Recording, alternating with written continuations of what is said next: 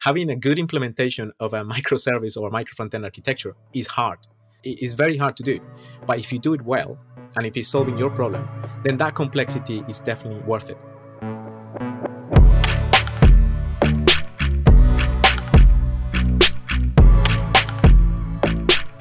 Welcome to PodRocket. I'm Noel, and joining me today is Ruben Casas. Ruben is a staff engineer at Postman, specializes in micro front ends and large scale front end applications. And he's joining us today to cover his recent talk, which is titled Micro Front Ends with React Router 6.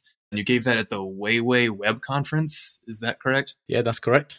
Awesome, awesome. How are you? How are you doing, Ruben? Yeah, no, but thank you so much for inviting me. I am so excited to talk about one of my favorite topics. So yeah, really excited. Yeah, yeah, I'm, I'm excited to kind of get into this a little bit too. I think I feel like this is kind of a poignant conversation. It's been on people's minds a little bit lately, so I think this will be a good one. Before we delve in too deep, though, can you give us a little bit about yourself, your background in web dev, and kind of your time at Postman? Yeah, sure. So I'm a staff engineer at Postman, and you know, when I was at university, I always wondered how are big you know large web applications built? You know these applications that have millions of users and uh, everything seems so complicated. So that became like my passion. I, I did a master's degree in um, internet and distributed systems and and every time I was like, okay, it's actually it's hard, but it is possible. It's not magic. You know, websites work and they have millions of users, and it was very quite interesting. Before Postman, I, I was at American Express. I was one of the maintainers of one of the micro frontend frameworks, and that was that was huge. You know, we had millions of users. We had about two thousand developers uh, using our framework, and it was using micro frontends. So now, now that I moved to Postman, um, I'm trying to do the same. You know, Postman has 22 million users last time I checked. It's huge, and we're trying to use micro frontends to decouple the monolith, and something that we're going to talk about later, and just to scale. And it's usually not the technology that is scaling; it's usually more the, the people and the uh, organization and and solving that problem with coupling. Yeah, I'm excited. I'm, I'm excited to kind of get into that. Yeah, like the organizational need for like independent channels of development a little bit. But before we do that, let's kind of frame our conversation a little bit. You open your talk by talking about React's age and how React just turned 10 years old. How does that kind of maturity of a front end framework um, cause problems for developers? well, it's actually not the age of React. I, I just added that as a, as a fun uh, topic of conversation. You know, React is becoming, is turning 10 years old next uh, May. And it's not about React being old. It's about, you know, we've been building applications with React uh, for a while now. And that means that the applications are, are bigger they're getting old. There is a lot of tech debt.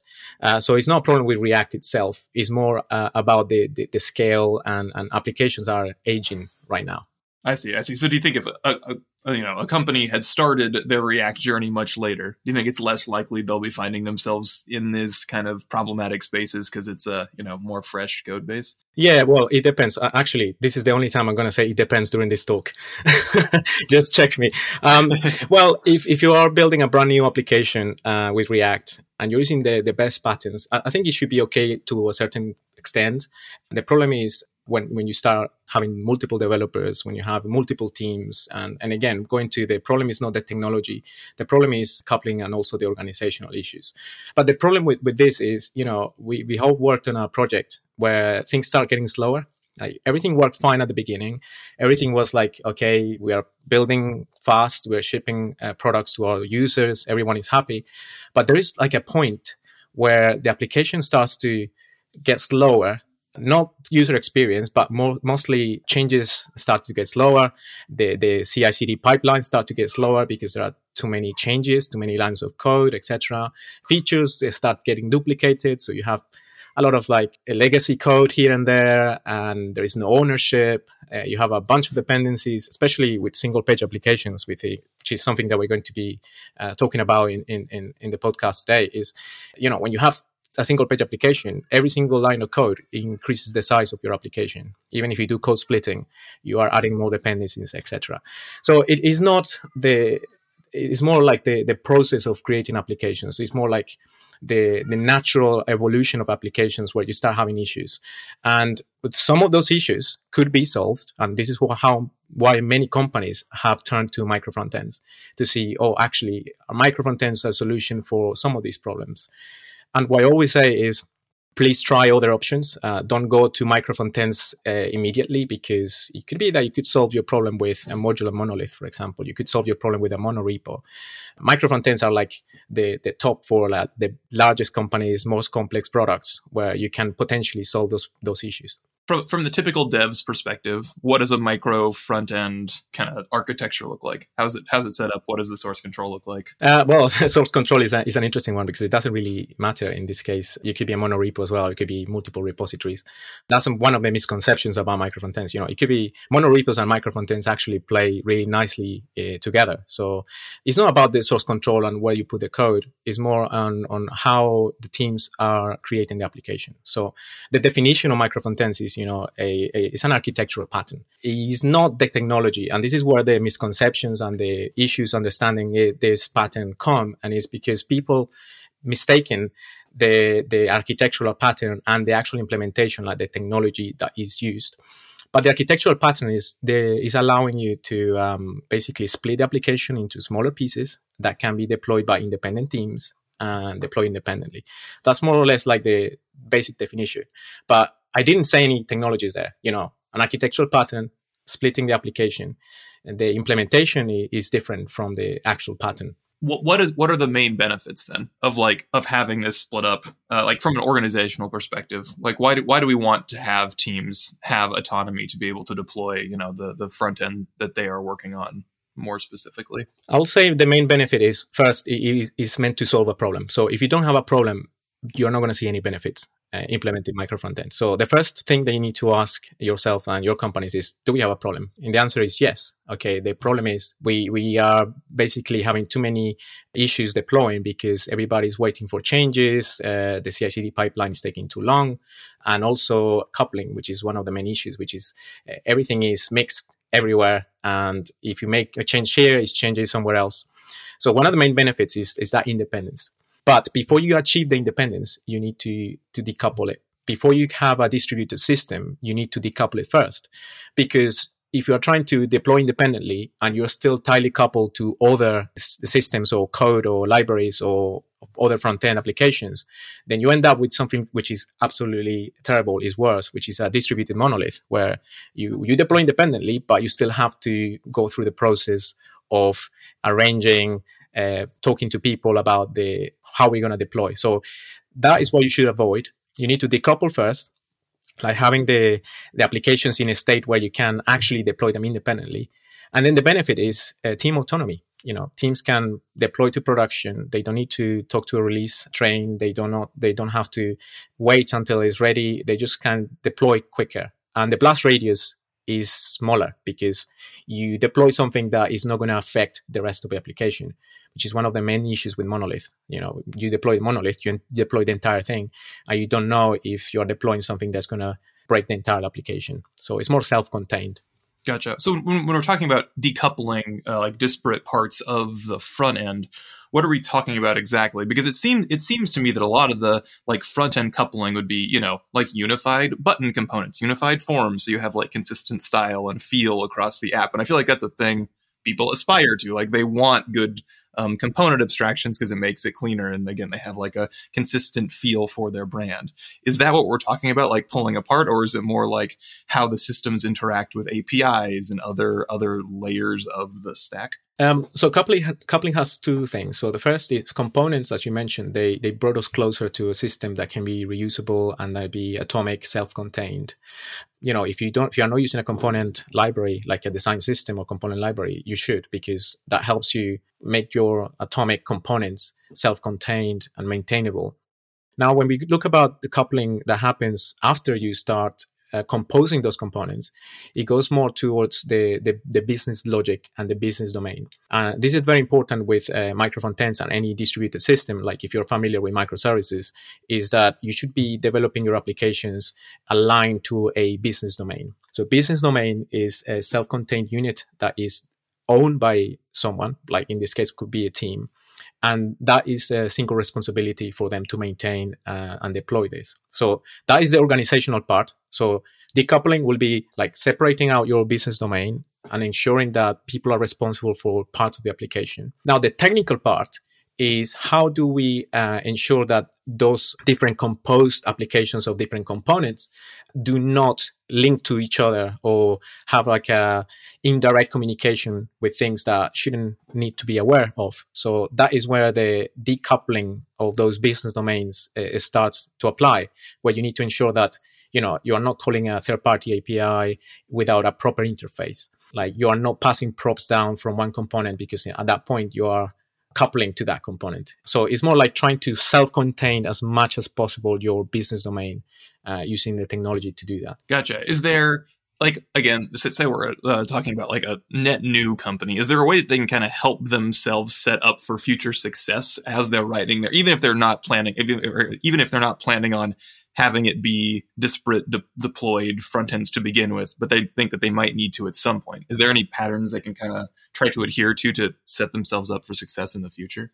Absolutely. And, and this question, you know, like, should startups use microservices or micro front ends? I mean, the answer is probably no, because uh, again, going back to do you have a problem? And at the beginning, startups, they, you know, they don't really have a problem. They're quite small and they are like uh, de- developing really quickly and putting the product out there, product market fit and all that stuff. So they don't really have a problem at that point. But what you said is very important. You know, whatever, whenever I hear someone saying, "Oh, shall I use micro ends for my startup?" I would say, uh, probably not, because it will just increase the overhead. It will increase the complexity of your application, and you don't need that. You need to be fast, and you need to be, you know, thinking about bigger problems. You know, like making money. so what what I recommend is you should start designing your application in a modular way even if it's not deployed independently, you should start uh, creating your application and, and having a little bit of an architect mind, like having a, a, little bit of design and thinking, okay, if I'm building a, the e-commerce example is probably one of the most common in, in microservices micro front ends. It's like if I have a product page, I need to ensure that that product page is as independent as possible and that I'm not creating abstractions that are uh, shared across the application and that I don't know where they're coming from. So that's why React, for example, is really good. I mean, React is, is great because it, it takes us closer to a modular reusable component, and and that from the React from React to uh, jump into a micro front end or more modular architecture is, I mean, it's not easy, it's not simple, but it's better than having a, a monolith that doesn't have that concept of components and, and modular front end. So, yes, definitely you should start thinking when if you're starting a, a, company or it's a product is very early on in the development phase ensure that you can modularize as much as possible. Is it as simple as use React, don't use global state, and have well abstracting components? Is that it, or is there is there other like accidental areas where you can kind of end up with these like tightly coupled components that are hard to break apart in the future? Yeah, you, you mentioned the the shared state. I think that's one of the main uh, sources of coupling. When you have global state, because everybody is reading from the global state and you cannot render independently. So the, the, state and the data. So the data is another one that is, is very important. Like I always say components and, and micro frontends should load their own data because if you are loading data from a place, for example, making an API call in a global share state and then passing the data down to the components, those components won't work independently. They depend on a shared global state that is providing data. So I, I usually recommend for micro front ends, load your own data. Do not share global state as much as possible. I know that's a tricky one, but when when I've seen people having bad times and really hard times uh, implementing micro front ends, is because they have shared they're sharing state and they're again coupling to things that they shouldn't be uh, coupling. I feel I feel that there is some inherent shared state that's always going to be needed on the front end, especially if you're trying to have like a, a seamless user experience, namely like authorization or like is is kind of what springs to mind. I guess both authorization and authentication to some extent. Like this what can the user do? How should the ui be rendered for them? What should they be able to click on? Is there a, an optimal way to have that kind of data stored and passed around between front ends if you're trying to have a you know a smooth ux for the user yeah, there, there are certain things that are not like you cannot avoid having some sort of coupling, but that is intentional coupling, right? You know, the authentication is something that is required for the front end to work. What you can do is you can make it uh, make a good interface, so it is not as bad as like a shared library that shares and leaks state and is very indirect like there's no like intentional communication so if you keep an interface that is very well designed that ha- you know where the communication flow is coming. In this case, it's coming from the top. And, and you have options like if it's not signed in, then the microphone front or the component should uh, fall back to uh, a default state where, well, if it's not provided, then it's working. There are certain cases where there will be global configurations. You know, mm, theme management, for example, is another case. But there are many solutions for that. I mean, you could pass events. For authentication, my recommendation is you know use HTTP only cookies. Having an HTTP only cookie means that a secure cookie means that you don't really have to pass it. You just get sent with the request, and the micro frontends are not aware of the authentication. It's just if it's there, it will be sent they don't have to do anything special about it. That's one example with authentication. But with the other examples, you know, it could be passing just events.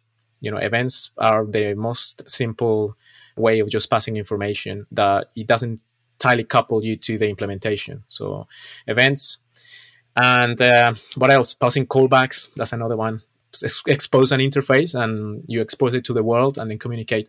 Very similar to how microservices communicate. So uh, I mentioned microservices um, a couple of times is because micro ends are basically the parallel to microservices, but in the front end. Not exactly the same, but that's where the, the idea came from. It sounds like you're trying not to be overly prescriptive in, in recommending people start, you know, using micro fronts if they don't have the need for it yet.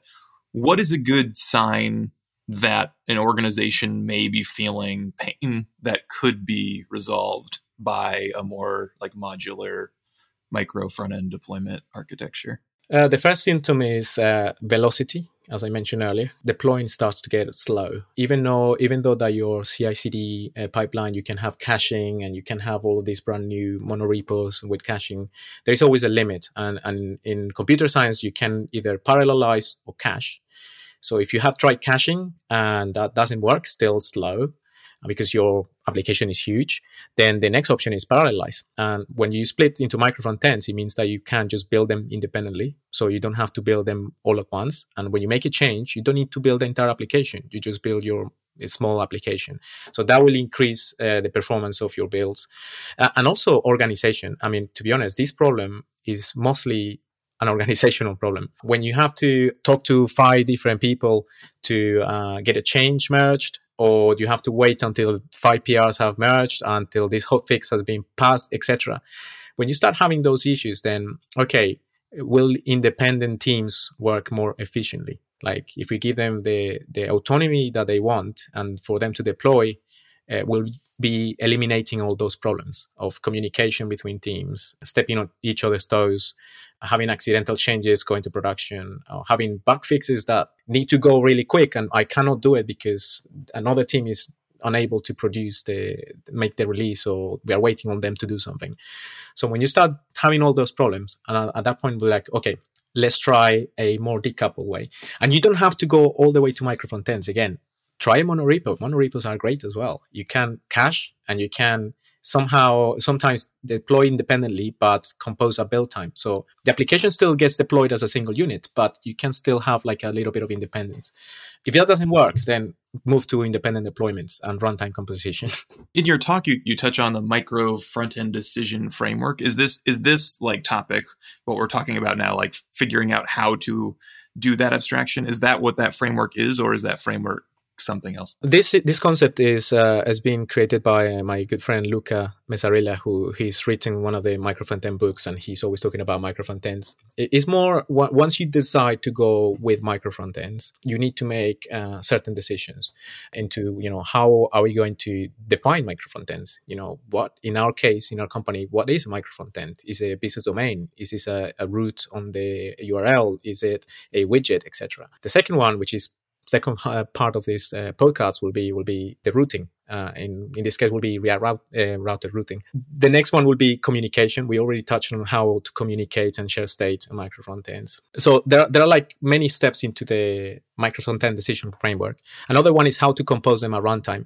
You know, like for example, when you have a single page application and you are deploying independently, well, how do you load the application at runtime? That's another decision that you can you have to make. You know, how we compose them and you can do it server side as well. You can do server side composition. You can do client side, which is single page applications. And one of the uh, big tools that help you with this is Module Federation, uh, which allows you to load JavaScript at runtime. Just import something asynchronously from a URL and, and it works.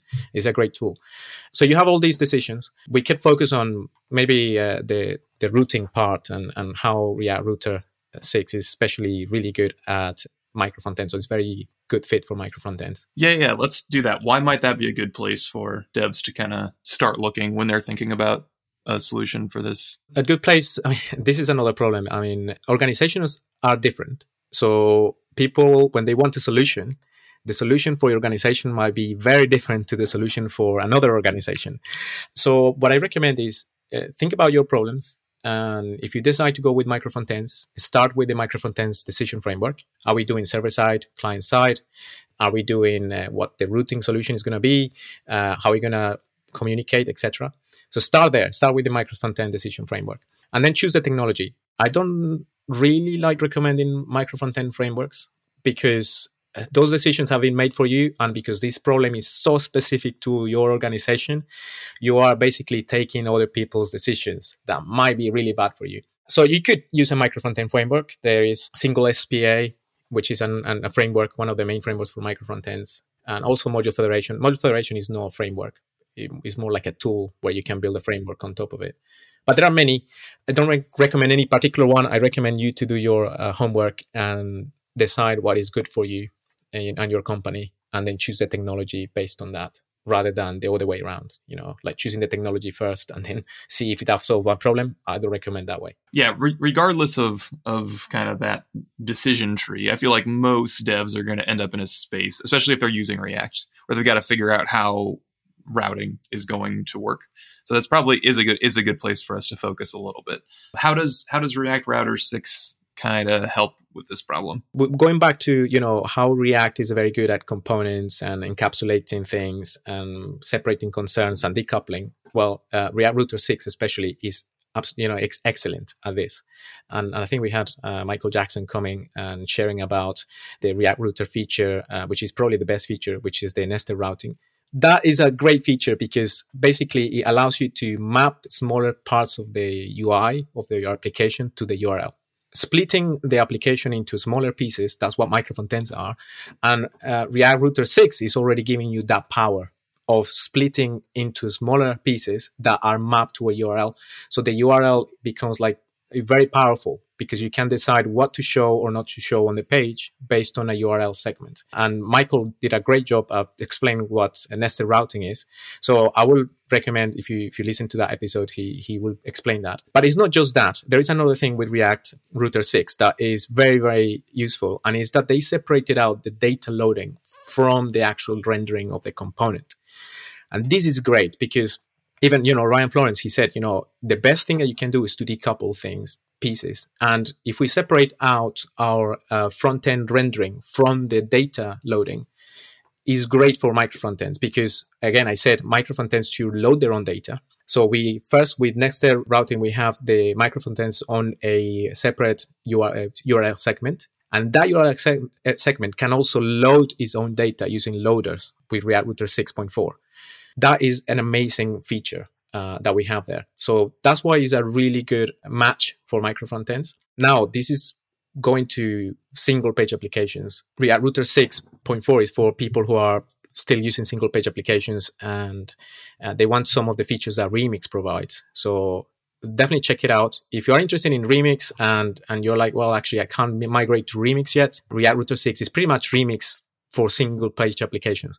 And I hope I didn't even say something wrong. And Brian and, and Michael will be like, no, you said that wrong. Uh, but for me, re- is basically using Remix for single page applications because you have the concept of loaders, you have the concept of nested routing, you have the concept of actions. Uh, is great. So it's a great match because you already have that division, that separation of concerns, and that separation of the different uh, parts of the, the application for listeners who haven't delved into this space, can you elaborate a little bit on why having loaders kind of at at that routing level is so powerful? It simplifies your application a lot. So if you think about how we use fetching inside components, you will be doing a fetch inside usually in React a use effect, uh, which is you know people had problems with that and it's very complex and bad things happen if you use use effect incorrectly uh, then you need to handle your own state. You need to handle, okay, is this loading? Is this, uh, there was an error or is the data ready? If we move this to the, to the router, to React Router 6, it means that we will have, we don't have to worry about the control of the, the state. The data is loading before the component renders. This is another great feature. Like even before your component renders, the data is already uh, being fetched for you in, in the loader. And then you don't need to worry about errors because the errors are handled by React Router. You just need to throw an error and then the error boundary will catch it. And also the loading is another one. There is no loading. There is no spinners. In React Router 6, there is only one at the beginning because obviously you need to load the bundle and you need to load the application for a single page application. But after that, there are no spinners. And why is that? There are no spinners because you are fetching before you render. So before you render the component, you don't need to show a loading spinner. You just uh, execute the loader, and the loader will just once the data is ready or once there was an error, you will just render the component. So this is amazing. I mean, this is this is all, all Remix. I mean, this is very this is the same concepts from from Remix. It's just they have been applied to single page applications. Can we talk a little bit then about that that concept of have, having the the data all loading before the component renders and kind of push it a little further in in regards to like SSR uh, server side rendering? Is there good ways to do SSR in kind of this micro front end friendly framework? Is that helpful, beneficial? Yes, I mean it's harder definitely. And and going back to the you know loading the data, uh, I mentioned there was there was a spinner at the beginning, the only one if you use a server-side render framework, that spinner goes away. There is no spinner because uh, the data is fetched on the server. Now, server-side rendering and micro frontends. Well, let's talk about server-side rendering first and then Remix. So server-side rendering in general, yes, it is definitely possible. Actually, the micro frontend framework I worked at Amex, that was server-side rendered. So it was like a traditional, you know, sim- very similar to Remix, very similar to Next.js, where you have server-side rendered and then you hydrate the page uh, in the front end on the browser and then you just have client side render afterwards. It's definitely possible. And actually, that framework was based on React Router 3, uh, which was great, by the way. React Router 3 was the, the best version. And now I think React Router 6 just picked up where it left. So we can safely ignore 4 and 5. so it, it was great. And React, again, because React Router is so good at splitting the application, I can know by just looking at the URL what I need to render. So it's definitely possible. The, the, thing with Remix is obviously Remix doesn't use Webpack, so it's not compatible with module federation. I know they are trying to do some support with Webpack, so that's the first challenge.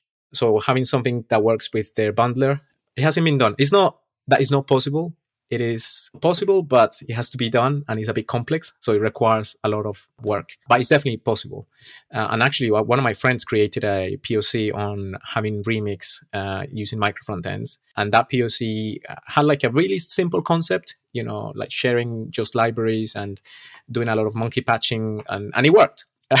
so it is possible it's just server side render rendering adds another level of complexity, uh, which definitely has to be worth it. If you want to, if your application definitely needs server side rendering, then yeah, it is possible. I think that that makes sense, and it's probably again another another piece of the journey here. If if one is really trying to optimize their development flow and performance at the same time, but yeah, that can be it can be a tricky thing if you're t- trying to lift an existing code base to kind of function that way. Um, but I think it it might make some of these other problems we talked about, like auth state and things, a little bit easier to deal with. Like you don't have to think about it quite the same way. But you know, it's going to depend, like you said, on the on a given on a given uh, application and architecture. I'm going to put on my devil's devil's advocate hat a little bit here. So I feel the we have a lot of horror stories of devs when they're working on you know systems that have probably been broken up into microservices, like on the back end, maybe a little bit too early in the process or when the need wasn't there. And they didn't feel that they derived as much benefit as they'd hoped. And instead, they just wound up in this state where it was harder to, you know, like do change tracking and get deployments out the door and just like coordinate you know code changes in general. Is that same problem often encountered with micro front ends or does that does that help with um, like deployments and migrations in any way? Like is there is there good material on that at all? Yeah absolutely. And, and i think you mentioned uh, something very important very in, crucial there and is that they were using it when they didn't need to use it. So that was the first mistake. Like a lot of people who had a really bad experience with micro front ends and microservices is because they are using it for something that is is not the, is not solving their problem. They're just using it for you know different reasons. So that's one. You need to make sure it's solving a problem. The second one is uh, distributed systems by design. They are more complex. You will encounter more uh, things to maintain. They are a bit more difficult to understand because uh, they are distributed. The complexity has to be worth it. So unless you have a big problem and you know that that problem is being solved by a distributed system, at that point you will be like, okay, I am happy with the complexity. The problem is people have the complexity of a distributed system and they are not seeing the benefits of that distributed system because they have introduced coupling into that distributed system. So you're basically removing all of the benefits without any, uh, and plus all the complexity. So you end up in a really bad place. And and to be honest, I have heard a lot of stories, you know, with micro frontends as well and microservices. People who hate them because they were like, "This was hell. It was really bad." But I haven't heard anybody who had a good implementation. And this is the key: having a good implementation of a microservice or a micro frontend architecture is hard. It is very hard to do. But if you do it well, and if it's solving your problem, then that complexity is definitely uh, worth it. But yeah, you need to do it properly. And doing it properly is the problem. it's very hard. Can we can we talk a little bit about like I guess migrations and deployments again? Like say you got an API that's changing upstream or something, um, and you know you have to deploy like two front ends at near synonymous time, or even like there's uh, the the handoff layer is changing in some way, have some change in auth patterns or something now, and the two front ends need to communicate. Is there a way to kind of ease that pain, or is it going to be totally dependent upon you know a given architecture? Well, if if you cannot avoid the the coupling, if there is a case where there is definitely coupling, you have two options. One is well, as a normal monolithic application, we'll have to update every single piece, but it's challenging. But also micro frontends can be versioned. And, and one uh, really good trick that you can have with micro frontends is you can use uh, semantic versioning ranges. And you can have a system where it will be like, okay, this micro frontend hasn't been upgraded and there is a breaking change. Well, we have two versions. One version that is the new one that is compatible and it works with the rest of the application, and one that hasn't been migrated yet that gets more complex very very complex very quickly as well. So uh, having multiple versions is possible with micro frontends is very useful for like a b testing experimentation uh, rollbacks. Is great if you have versions but it gets really complex very quickly as well. But in that case of a breaking breaking change then the versioning could also be really helpful because you just bump one of the major versions of one micro frontend and then you ensure that the, the rest don't upgrade yet until they are ready so they're compat- backwards compatible, etc. I've got a note here about um, the strangler pattern and the reverse strangler pattern. Can you tell me a little bit about those? Yeah, so um, micro frontends are also great for migrations in terms of migrating from a legacy system to a new system. And if we if we go back to you know 2014, 2015, when React started getting popularity, the the, the common thing that started happening was like people started leaving AngularJS and migrating to React. There are two approaches to this one is you can be like, okay, React is great. Let's migrate. And we are not going to be doing features for two years. And once the migration is done, uh, we will start doing features again. That's never going to happen. That people, you know, products and companies are not, never going to buy into that. And I, am sure that comp- some people manage to do that somehow, like migrating everything at once. Uh, but that's not realistic. So there is a pattern called the, the strangler pattern, which is, I think, is after this uh, tree in the Amazon or something, where a tree starts consuming the, the, the larger tree from the bottom up. So until the, the new tree emerges uh, from the from the tree that consumed the old one. It, so this parallel in, in migrations is okay. So we have a really old application, and we want to start migrating pieces of the application until we completely replaced it. So it's not a big bang migration; it's an incremental migration. And I love this quote about big bang migrations. I think uh, Martin Fowler said, "You know, the only thing that is guaranteed with a big bang migration is a big bang." So incremental migrations are, are the way to go. Now, there is a separate variation of the strangle pattern, which is, you know, the strangle pattern is like you have the old thing and you start changing small pieces uh, until you replace it.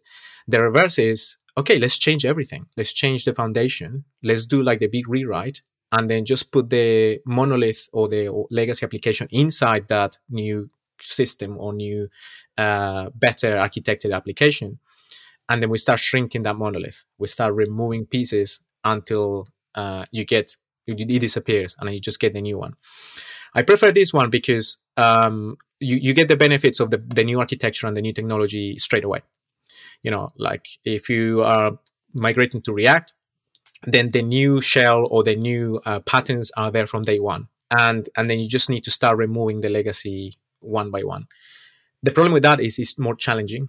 It's more difficult to do because uh, you need somehow to load the monolith or the legacy application inside the new architecture, and that's not always possible. But this is where micro frontends come really handy because micro frontends allow you to load applications at runtime that are nothing to do with with the application. They're completely separate, even different webpack bundles, etc. So what you can do is the new application will have all the brand new language or whatever, and then you load the mo- legacy monolith through micro frontends like composition, for example, module federation, which is client side composition. And then that allows you to start removing pieces until it's completely gone. And that's the important part that at some point the migration will end and you end up with a brand new application that has all the foundations and everything in there. Um, and the monolith just disappears. How, so how does that how does that reverse the reverse strangler pattern how does that how does that end up actually like manifesting? Say you're a user right and you're like the whatever the landing page is in the new is in a new micro front end but then you click on like you know you, you, go to the product listing page or something that thing hasn't been converted yet. Are you are you effectively like switching between which application you're interacting with or is there like a, a clean way to have both of them running at runtime you know in a, in a, in the in the user's browser? Yeah there there is both of them. So one is the the the url so the root of the application will load either the old one or the new one. And then the the difficult part to get right is the boundaries when you cross from one to the other. Um, some some implementations will do a, f- a refresh of the page but that's not a great user experience. But it is possible to have client side navigation still working uh, and that's something that I managed to do with uh, module federation and a distributed router. So basically, just ensures that uh, somehow the cl- the client side navigation remains, so there is no user experience impact. But the other one is also possible. Like you could, for example, load a widget from the old application inside the new application on the same URL. So the same uh, root of the URL. Uh, that is also possible. And that's possible because micro frontends are encapsulated and you can load them asynchronous at runtime. So you can load this widget that comes from the either new or old application inside the same page, and they can live together under the same uh, page URL. So if if if there if there are listeners listening that want to start kind of exploring how or you know the notion of starting to do a slow piecemeal migration that they can chip away at, where would you recommend that they begin? Like what tools should they start looking at? So if they are using uh, a single page application, that's probably the, the simplest uh, one because you, you, can just look at module federation and start integrating. And also uh, react router 6 for for that url you know moving from one to the other react router 6 is amazing at that. And you can uh, have like uh, nested routes and matches of star patterns really really cool. If you are using server side rendering then things start getting a bit more complex but it's also possible. Like you can have like a, uh, there are some AWS resources where you can have micro frontends uh, on AWS that basically create all of these same patterns, but introducing server side rendering. Uh, resources out there. This is a big problem with micro frontends is there are many, but they are so specific to companies that they'll be like, this is how I did it. it's more like, uh, but technology wise, look at the microfrontends, uh, building Micro microfrontends book from Luca Mezzalira. I mentioned him earlier. He's very agnostic in terms of technology. He focuses a lot on the actual organizational problem and how to implement micro microfrontends. And he also uh, talks about module federation. So it, basically, module federation is my favorite tool for micro frontends because it's very simple. Like if you don't like module federation or you don't like micro frontends, you just rep- basically it's an import. it's like a normal import, so you can just remove it. So it's great for that.